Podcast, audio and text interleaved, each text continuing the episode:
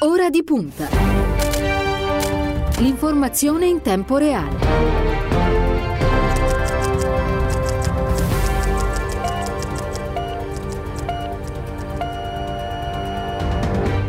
Una buona giornata e ben ritrovati a Ora di Punta da parte di Stefano Cagelli. Sono da poco passate le 8 e cominciamo puntuali la nostra diretta del mattino.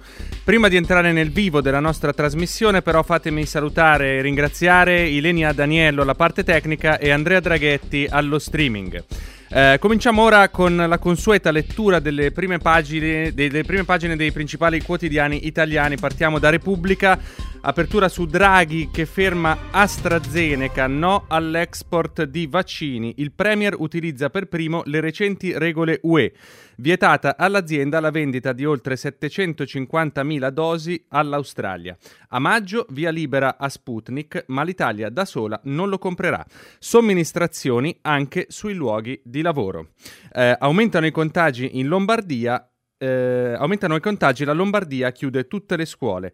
Nel taglio centrale, ovviamente, la notizia del terremoto nel Partito Democratico, Zingaretti si dimette. Ora e ora non torno indietro. Al centro abbiamo eh, un articolo di Stefano Cappellini, lo sfogo del segretario, un processo ogni giorno e un commento di Claudio Tito, eh, le conseguenze sul governo, ora si sposta il baricentro. Di spalla una notizia assolutamente preoccupante, donne e giovani, i nuovi poveri del grande nord, con un articolo di Linda Laura Sabatini. Passiamo al Corriere della Sera, eh, che ovviamente apre eh, sulla notizia delle dimissioni annunciate di Zingaretti. Eh, Zingaretti si dimette, il PD sotto shock, una vergogna, qui si parla solo di poltrone. Eh, l'annuncio su Facebook, nessuno lo sapeva. Nel taglio centrale, il Corriere della Sera dedica particolare attenzione alla situazione in Lombardia. La Lombardia chiude le scuole, allarme contagio contagi, da oggi la regione in arancione scuro. Fontana dispiace, ma è necessario. Continua la crescita dei nuovi casi, sale il tasso di positività. Emilia, Romagna e Campania verso la zona rossa. Passiamo infine alla stampa nella nostra eh, breve rassegna stampa del mattino. Eh, Zingaretti, mi vergogno del PD, annuncio su Facebook, mi dimetto, c'è la pandemia e si parla solo di poltrone. I big ripensaci. Eh, anche qui abbiamo un'analisi di Federico Geremicca eh, dal titolo Un'amalgama mal riuscito e un articolo di Fabio Martini che racconta il personaggio L'ira di Nicola non è un blef. Ehm, da segnalare anche qui di spalla la notizia del rapporto Istat, un italiano su dieci in povertà assoluta dal legale alla colf e all'arme al nord. Eh, noi ci mm, mettiamo subito in collegamento con il presidente dei, tepu- dei deputati del Partito Democratico, eh, Graziano Del Rio, che ci ha raggiunto in collegamento telefonico. Lo salutiamo. Grazie, buongiorno, buongiorno a voi. Buongiorno, buongiorno Presidente Del Rio. Eh, come prima cosa benvenuto a Radio Immagine. Abbiamo appena letto ai nostri ascoltatori le aperture dei principali quotidiani italiani. Ovviamente non possiamo non partire da quella che ieri è stata una notizia tanto inaspettata quanto dirompente come le dimissioni annunciate dal segretario del PD di Nicola Zingaretti, che ha usato parole molto dure, le abbiamo lette, per descrivere l'attuale situazione. Molti leader, tra cui lei stesso, in vista dell'assemblea del 13 e 14 marzo, gli avete chiesto di restare in sella. Eh, che cosa si aspetta e che cosa succede? Succederà secondo lei nei prossimi giorni? Ma mi aspetto e spero che l'amarezza che Nicola ha vissuto in questi giorni e che l'hanno portato a, a dire quelle parole a fare questo gesto eh, rientrino, non vanno sottovalutate le sue parole, ma credo anche che Nicola sia il primo da bravo amministratore qual è e da bravo presidente del partito, segretario del partito qual è, sia il primo a capire che il momento è talmente grave per il Paese e, e che questo governo, questa agenda Draghi è eh, un'agenda talmente importante anche per il Partito Democratico perché è la nostra agenda che proprio per questi motivi e per il bene che vuole la sua comunità spero che l'amarezza lasci il posto a un'altra riflessione, che Nicola ci ripensi, che stia alla guida del PD perché noi abbiamo bisogno di lui, ma abbiamo bisogno anche di continuare a discutere insieme a lui di tutte le cose e di tutte le prospettive eh, da dare alla nostra comunità politica, perché c'è bisogno di più politica, non di meno politica in questo periodo, c'è bisogno di buon governo ma anche di buona politica. E noi diamo il benvenuto anche a Daniela Preziosi, capo della redazione politica del quotidiano Domani e una delle più attente osservatrici della vicenda eh, della sinistra italiana. Eh, Preziosi, si aspettava una decisione del genere da parte di Zingaretti e anche a lei chiedo eh, che cosa succede ora? Intanto non sono capo della redazione politica, chiedo scusa perché non voglio usurpare titoli, sono un solda- una soldata semplice della mia redazione. Ti abbiamo fatto una, una, promozione in diretta. Eh. Grazie, adesso lo, passerò all'incaso dal mio direttore. Esatto. No, grazie, buongiorno, buongiorno a, voi, te. buongiorno agli, ascol- agli ascoltatrici e agli ascoltatori. E, ehm, lo aspettavo, era nell'aria, in questi giorni avevamo ricevuto delle smentite molto molto ruvide, diciamo così, per quando avevamo provato a scriverlo, però era un po' nell'aria questa vicenda di una dimissione di una stanchezza eh, del segretario rispetto al canoneggiamento eh, quotidiano, che naturalmente per carità le discussioni dentro un partito sono sempre eh, un sintomo di vivacità e di energia democratica, però insomma in questo caso era chiaro che si trattava invece di una eh, di un canoneggiamento, tra l'altro un po' senza costrutto, questa è naturalmente la mia opinione, per il fatto che eh, la pandemia non ha consentito, non ci sta consentendo di fare elezioni politiche come ci ha spiegato il Presidente Mattarella, neanche da ieri lo sappiamo ufficialmente, elezioni amministrative, sarebbe abbastanza difficile aprire, aprire i gazebo e, eh, e tentare diciamo, un congresso vero e proprio, quindi in questo senso era un po' diciamo, eh, strana questa dico strana ma naturalmente è un eufemismo.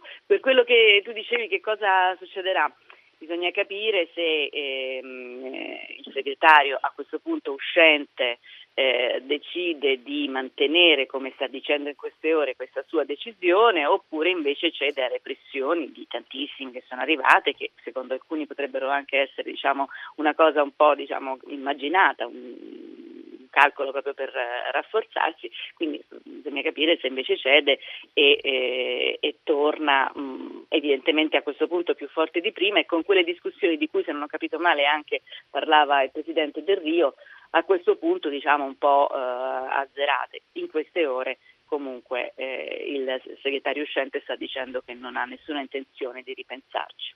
Eh, Presidente Del Rio, secondo lei eh, cosa ha portato Zingaretti a prendere questa decisione?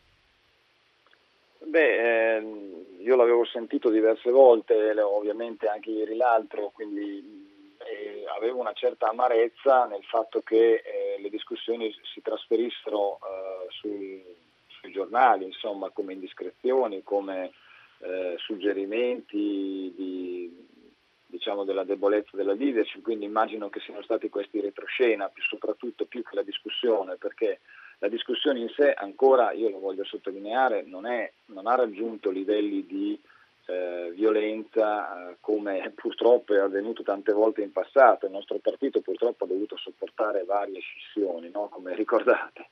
Io mi ricordo quella fatta da Bersani, eh, da, da esponenti del PD di grande livello come Bersani, D'Alema, eh, Epifani, cioè ex segretari che sono usciti dal Partito Democratico, poi Renzi, poi Calenda, quindi eh, eh, que- quelle discussioni avevano raggiunto livelli di, di, violenza piuttosto elevata, diciamo. Stavolta più che quello è stato forse questa continua serie di indiscrezioni senza che però appunto vi fosse eh, la possibilità poi di aprire una discussione vera se non a un congresso che deve farsi in ogni caso comunque dopo uh, la, la, soluzione della crisi sanitaria, quindi dopo il piano vaccinale. Quindi adesso le ipotesi sul perché eh, Nicola abbia eh, come dire, improvvisamente eh, detto adesso basta sono di vario tipo, ecco, se lei me ne chiede una, ma non è certamente, cioè la, l'unica risposta la può dare lui. La cosa che io vedo è questa, che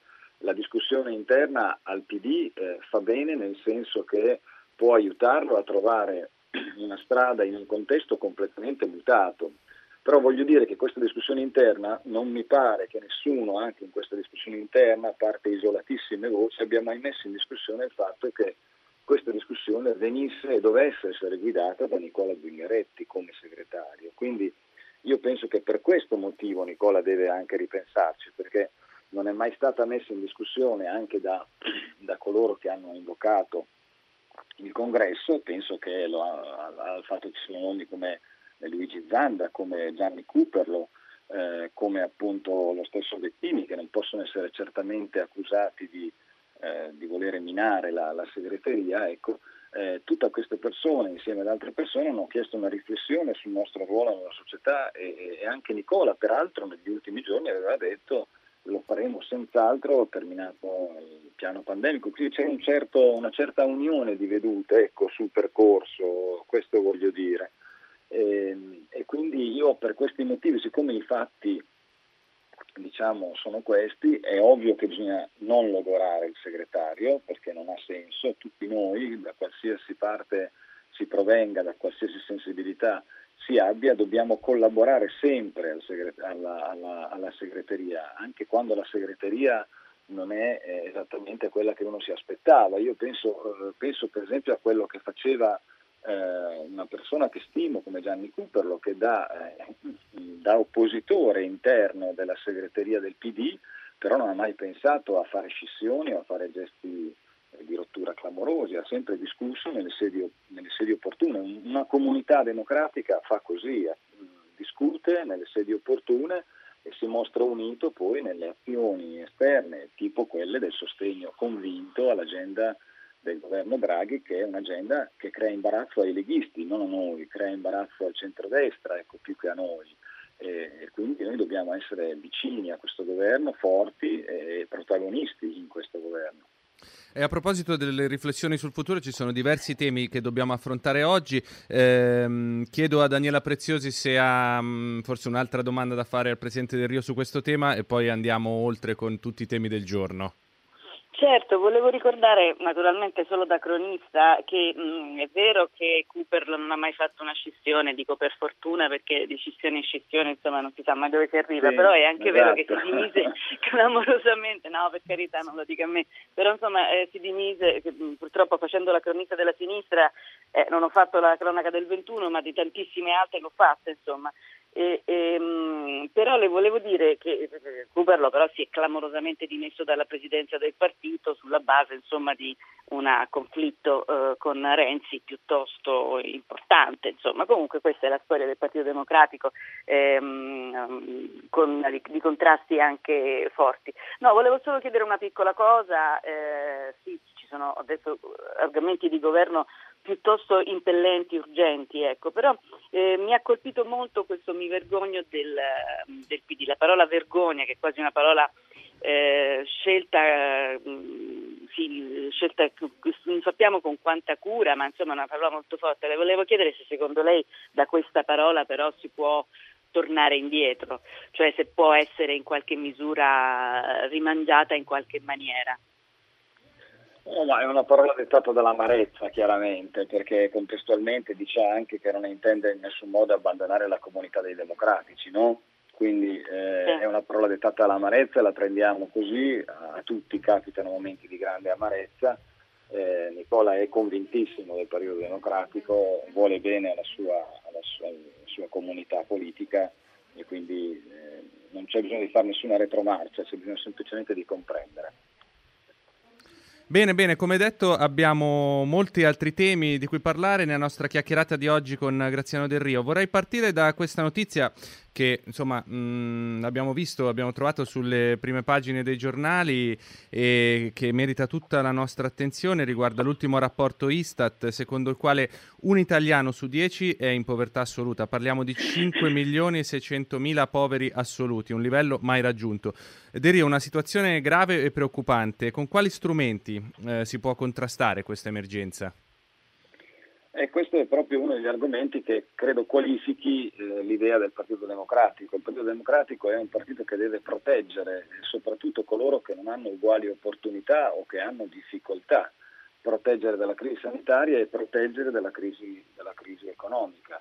E quindi si, quali strumenti? Beh, intanto lo strumento principale per proteggerci dalla, dalla, dalla povertà è la ripresa economica, sono la creazione di posti di lavoro. Eh, quindi se noi dovessimo guardare diciamo, alla nostra prospettiva, la nostra prospettiva è quella di non far morire le imprese che creano lavoro, di aiutarle a sopravvivere con vari aiuti, come abbiamo fatto. Ecco, io vorrei ricordare che il nostro governo, il governo precedente, ha, fatto, ha messo in campo una mole di aiuti eh, molto molto rilevante proprio per proteggere le imprese, le ultime statistiche lo dicono, e per proteggere gli imprenditori. Certo si può fare sempre meglio, quindi dobbiamo lavorare per questo motivo. Il secondo tema fondamentale è che se è vero che dobbiamo investire sulle imprese diminuendo eh, il costo del lavoro per le imprese, diminuendo eh, gli oneri amministrativi, burocratici per le imprese, quindi liberando la potenzialità di coloro che creano lavoro, è anche vero che dobbiamo provvedere con la semplificazione della protezione sociale, per esempio la riforma dell'ammortizzatore unico, di un ammortizzatore unico che protegga tutti, eh, non solamente dire, coloro che sono eh, garantiti, ma tutti quanti, tutti quanti i vari strati della società è molto importante. Cioè, questa pandemia sta aumentando le, le, distanze tra garantiti e non garantiti, c'è una larga fascia, pensi ai dati sempre Istat che dicono che donne e giovani sono i più penalizzati, no?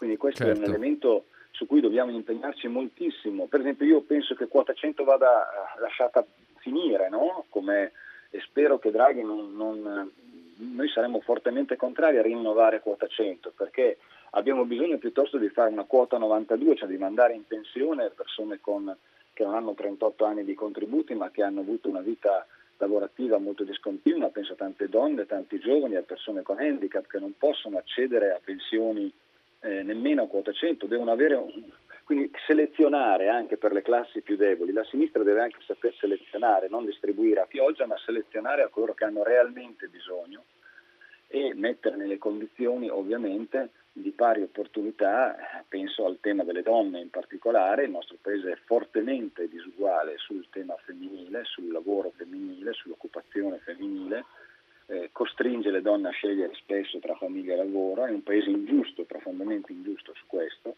e deve diventare un paese europeo. Allora di fronte a questi dati lo stimolo a fare di più, a rivedere anche gli strumenti che abbiamo in campo senza cancellarli, a renderli più efficaci, a metterne in campo dei nuovi come l'ammortizzatore unico eh, è, uno, è, uno, stimolo assolutamente eh, importante, per questo dobbiamo essere protagonisti perché questa sensibilità è la nostra sensibilità.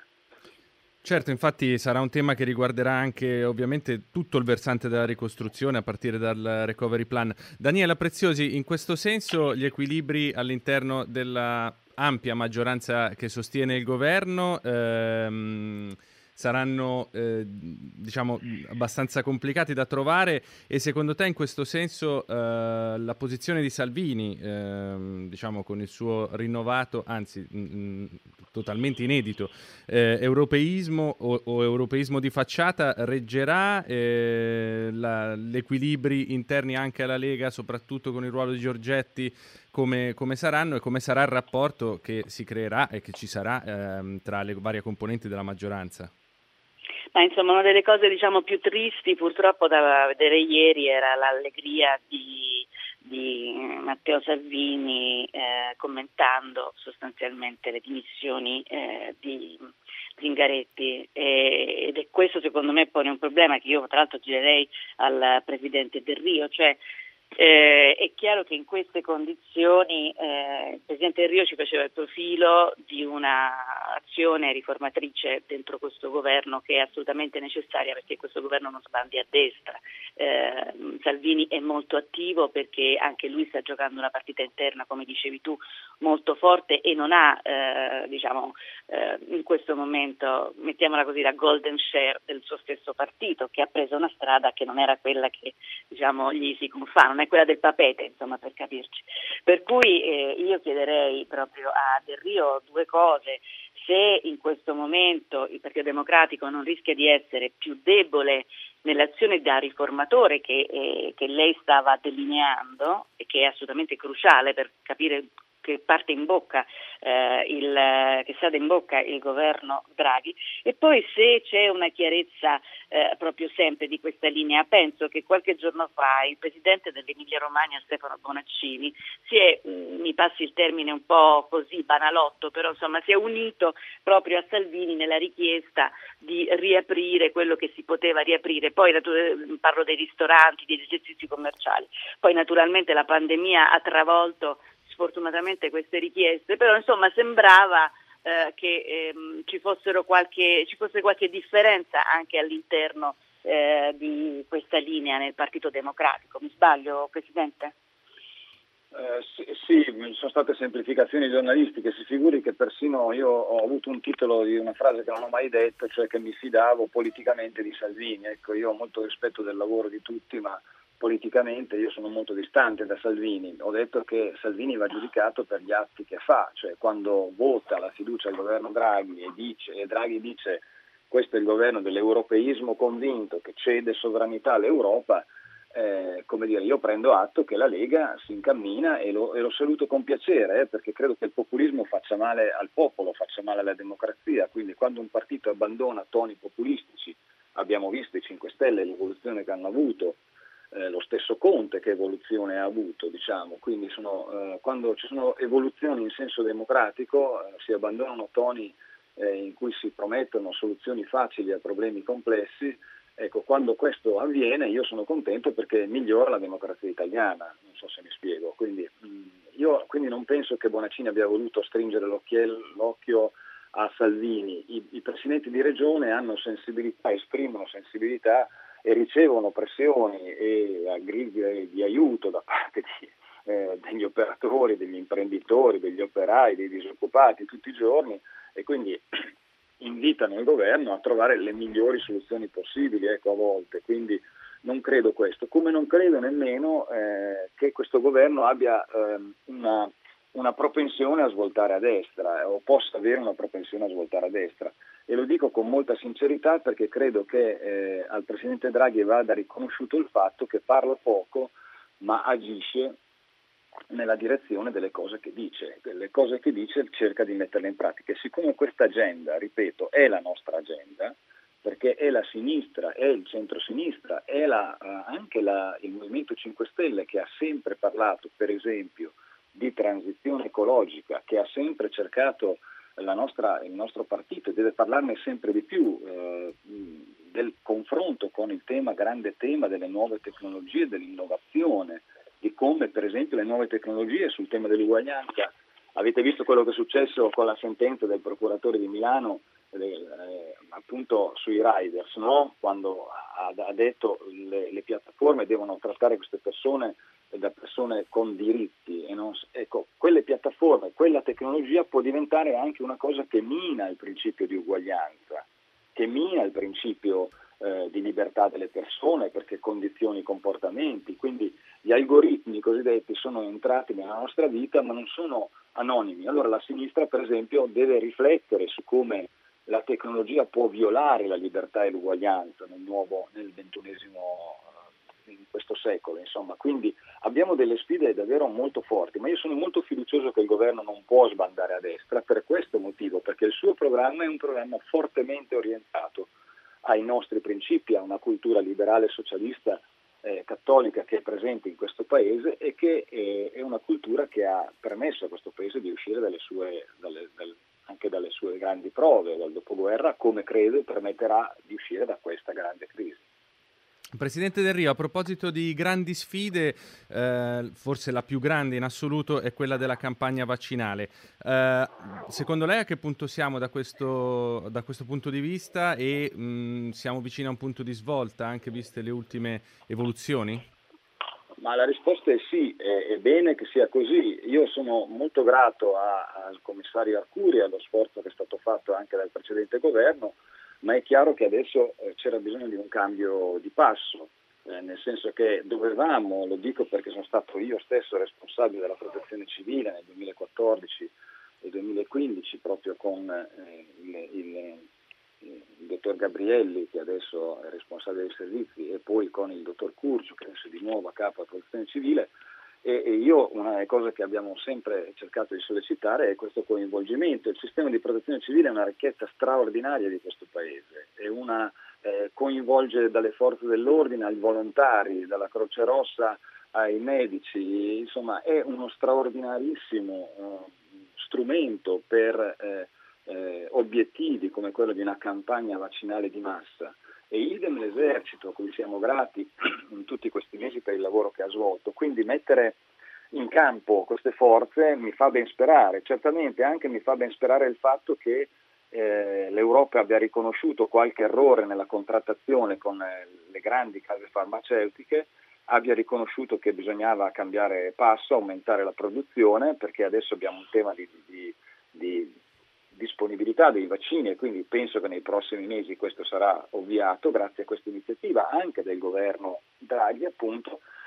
E poi c'è il tema di, di velocizzare le autorizzazioni che la nostra agenzia europea che è molto seria, molto capace però ha autorizzato con qualche giorno di ritardo, qualche settimana di ritardo sempre i vaccini e quindi rendendo più difficile l'approvvigionamento. Quindi a me pare che siamo davvero sulla strada giusta, questa è la priorità assoluta, lo dico da medico, non ci può essere ripresa economica, non ci può essere lotta alla povertà, eh, ripresa delle offerte di lavoro se non c'è un piano vaccinale adeguato. Quindi noi dobbiamo correre su questo con tutte le nostre forze, con tutte le nostre energie e ringraziare i medici, gli infermieri, tutto il personale sanitario che si sta impegnando in questa in questa straordinaria lotta perché eh, dobbiamo assolutamente uscire da, da, questo, da, questa notte buia in cui siamo immersi. E dobbiamo anche, mi permetta però lo dico come prospettiva, eh, dobbiamo anche eh, capire che noi usciremo stabilmente dalla paura del, sulla nostra salute eh, solo investendo di più sulla ricerca e sulla sanità territoriale, su, cioè sui presidi eh, territoriali vicini ai cittadini. Troppe, noi abbiamo una popolazione molto anziana, molto sola spesso, abbiamo bisogno, abbiamo fragilità nelle città molto elevate dove non c'è relazione di comunità, abbiamo bisogno cioè di, di fare un investimento, questo l'ha detto anche il Presidente Draghi, sulle case di comunità, le case della salute, cioè presidi territoriali dove la gente possa rivolgersi con l'infermiere di comunità, il medico di comunità, insomma che lavorano insieme agli assistenti sociali e aiutano le persone a ritrovare salute e sicurezza, perché la vera sicurezza è quella della nostra salute e del nostro lavoro. Certo, salute, sicurezza ed educazione. Siamo in chiusura, eh, le chiedo solo un'ultima mh, mm, domanda. La Lombardia ha chiuso le scuole, eh, diciamo le polemiche non sono mancate, soprattutto da parte di sindaci, eh, genitori, studenti. Secondo lei c'è il rischio che si vada una, verso una chiusura a livello nazionale nei prossimi giorni? Guardi, la chiusura del, il, il, ministro Bianchi ha detto una cosa molto chiara e saggia e chiunque si intende un minimo di curve epidemiologiche sa che la chiusura delle scuole in questo momento, con questo indice di diffusività e con la diffusione specialmente nei bambini, era una soluzione assolutamente necessaria, anzi eh, forse bisogna restringere ancora di più eh, nei prossimi giorni alcuni movimenti e alcune altre eh, diciamo, libertà che sono state lasciate. Questo, eh, noi del Partito Democratico abbiamo sempre voluto molto rigore perché sappiamo appunto che senza il controllo, senza non rimettiamo sotto controllo la curva non ci sarà nessuna ripresa economica. Quindi eh, purtroppo questa scelta è stata obbligata, chi si oppone o non fa finta di non capire che rispetto per esempio all'anno scorso adesso la diffusività è molto maggiore specialmente nelle scuole, quindi era una scelta obbligata, speriamo che queste misure di contenimento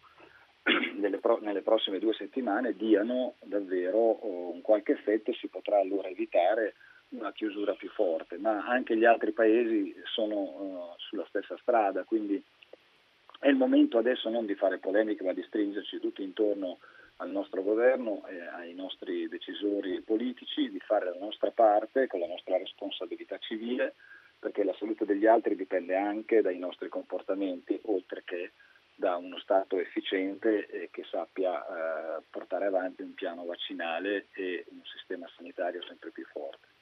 Bene, bene, io ringrazio il presidente dei deputati del PD Graziano Del grazie Rio, voi, grazie, grazie mille per essere stato con noi, ringrazio Daniela Preziosi, giornalista del quotidiano Domani, grazie, in attesa che diventi... In attesa di nomina. Esatto, no? esatto, grazie no, no, davvero. va bene così, va benissimo così, grazie a voi, buona giornata a tutti e a tutte. A presto.